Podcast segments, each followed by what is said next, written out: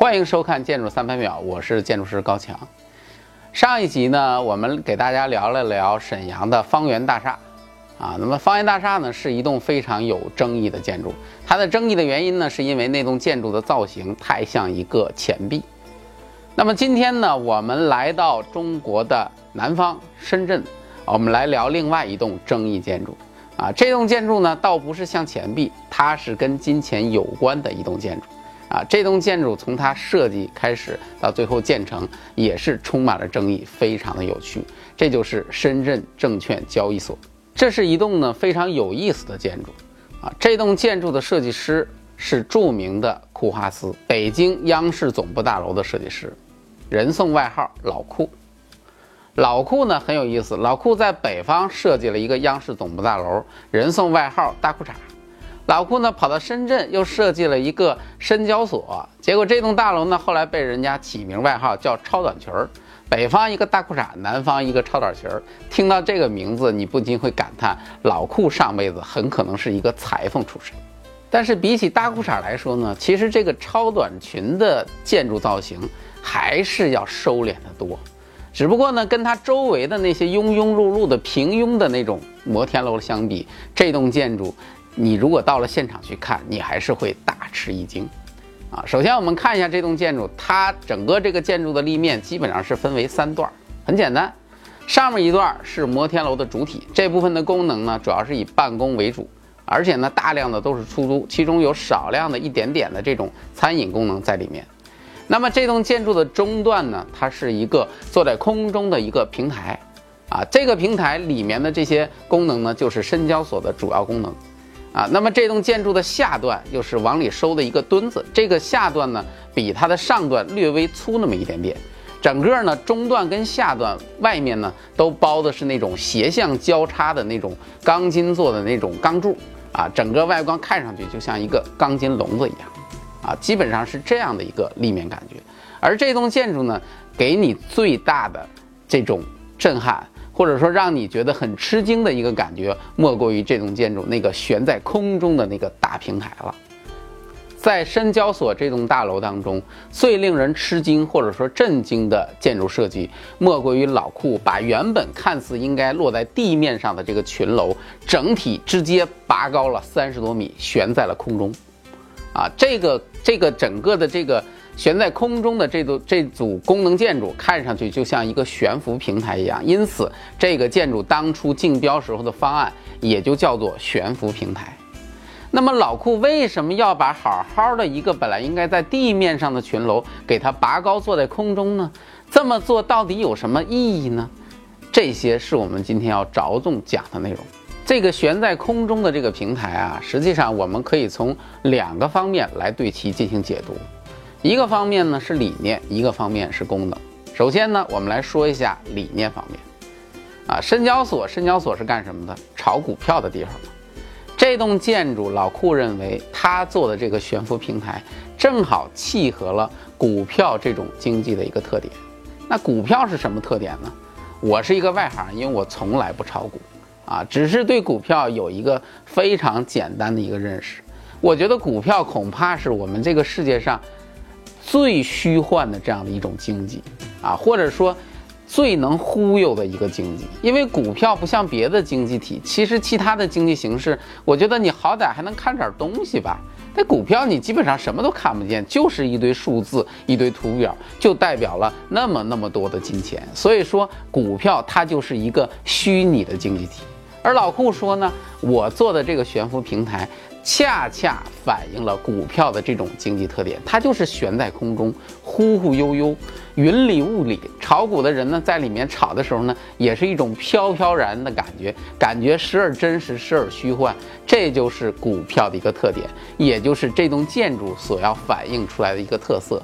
因此呢，他把这个悬浮平台作为他设计的一个主要的理念，而且呢。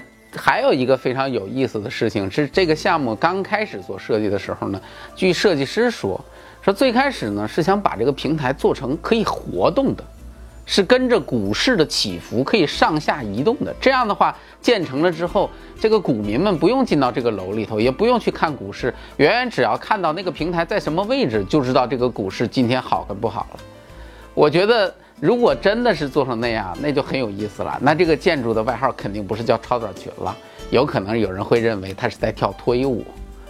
那么这个建筑本身呢，实际上最后没有做成这样的一种方式，放弃了这个想法。最主要的原因是因为那种做法的造价实在是太高了。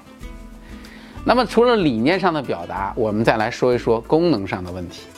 做了这个悬浮平台，有哪些功能上的创新呢？没有功能创新，就不是老库的风格啊。那么首先，平台做起来了，有几个好处。什么好处呢？第一。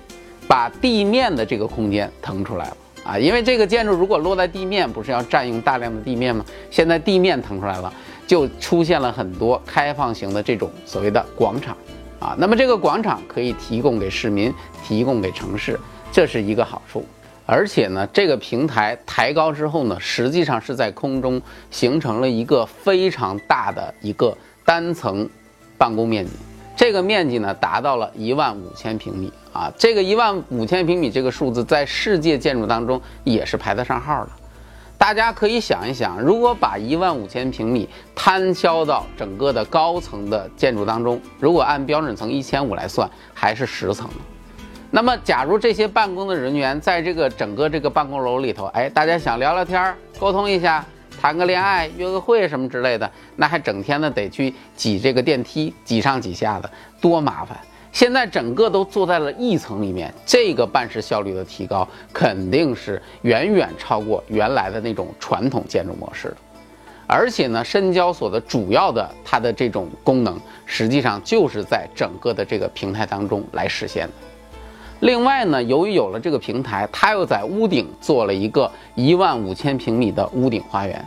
这个屋顶花园呢，号称说是世界上最大的屋顶花园。当然，我对这个评价其实还是表示质疑的啊，因为我想这一万五千平米的这个屋顶花园，我觉得也不是那么难以达到啊。当然，不管怎么说，这个面积数其实还是很大的。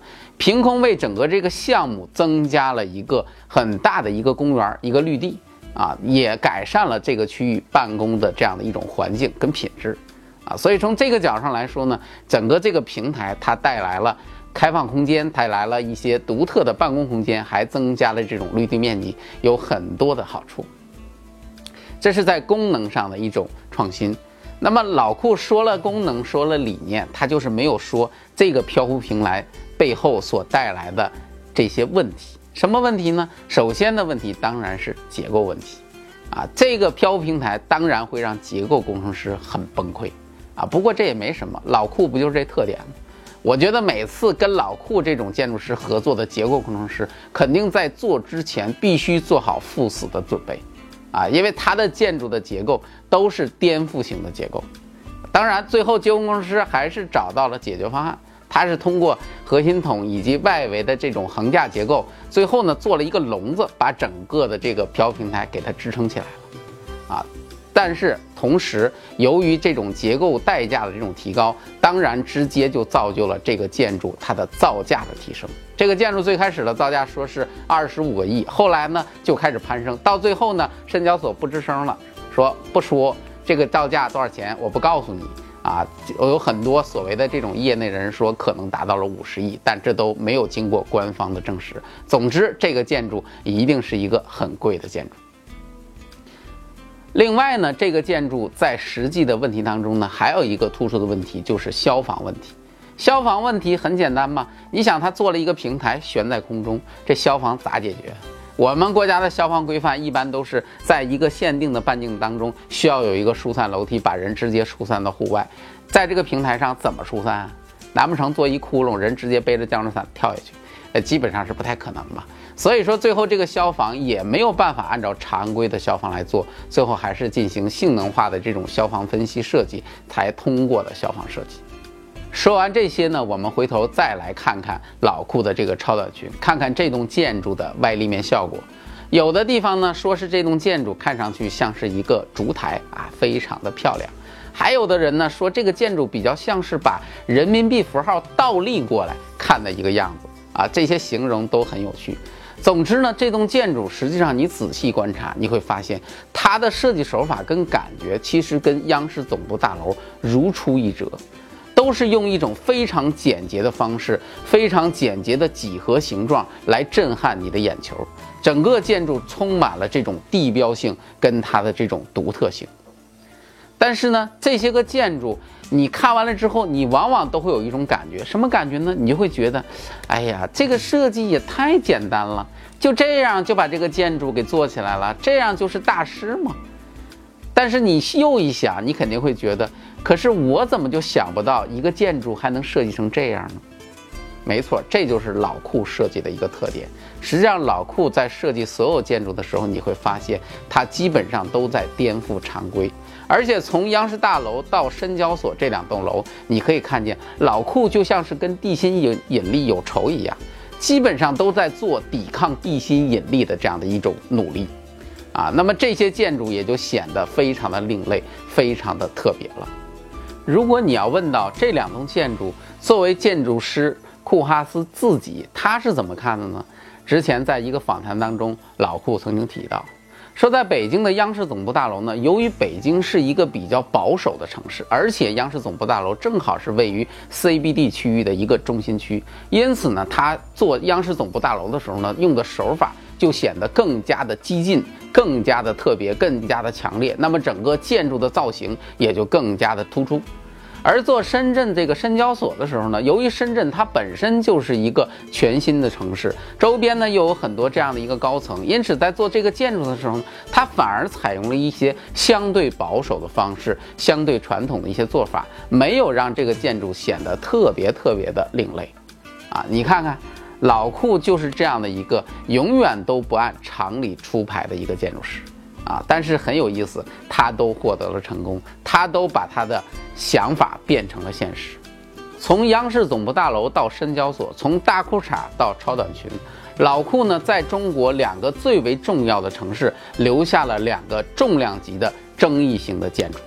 不管你喜欢它的建筑还是不喜欢它的建筑，但是我想说的是什么呢？老库的建筑，它的背后体现了一个建筑的社会性，啊，其实你会发现老库在两个建筑当中都努力的为市民、为公众去争取更多的公共空间、开放空间，在我们今天。网络化这么发达的社会，人情人的这种交流，包括整个社会日趋冷漠的这样的一个状态之下，我觉得建筑本身是有社会责任的。这个社会责任就是要创造更多的交流空间，创造更多的城市空间，给我们的市民，给我们的人提供这种交流的场所。从这一点上来说，我觉得老库的这些建筑，比起那些做一个铁笼子把自己关在其中的那些电线杆要好得多。关注微信公众号“强词有理”，原来建筑可以如此简单。关注我的微博“小眼建筑师高强”，与主持人一起吐槽建筑话题。网络观看平台：今日头条、优酷视频、搜狐视频、腾讯视频、凤凰视频、新浪看点、网易号、一点号。智能电视观看平台：CIBN 微视听。音频发布平台：喜马拉雅。更多艺术栏目，更多有料故事，尽在强词有理。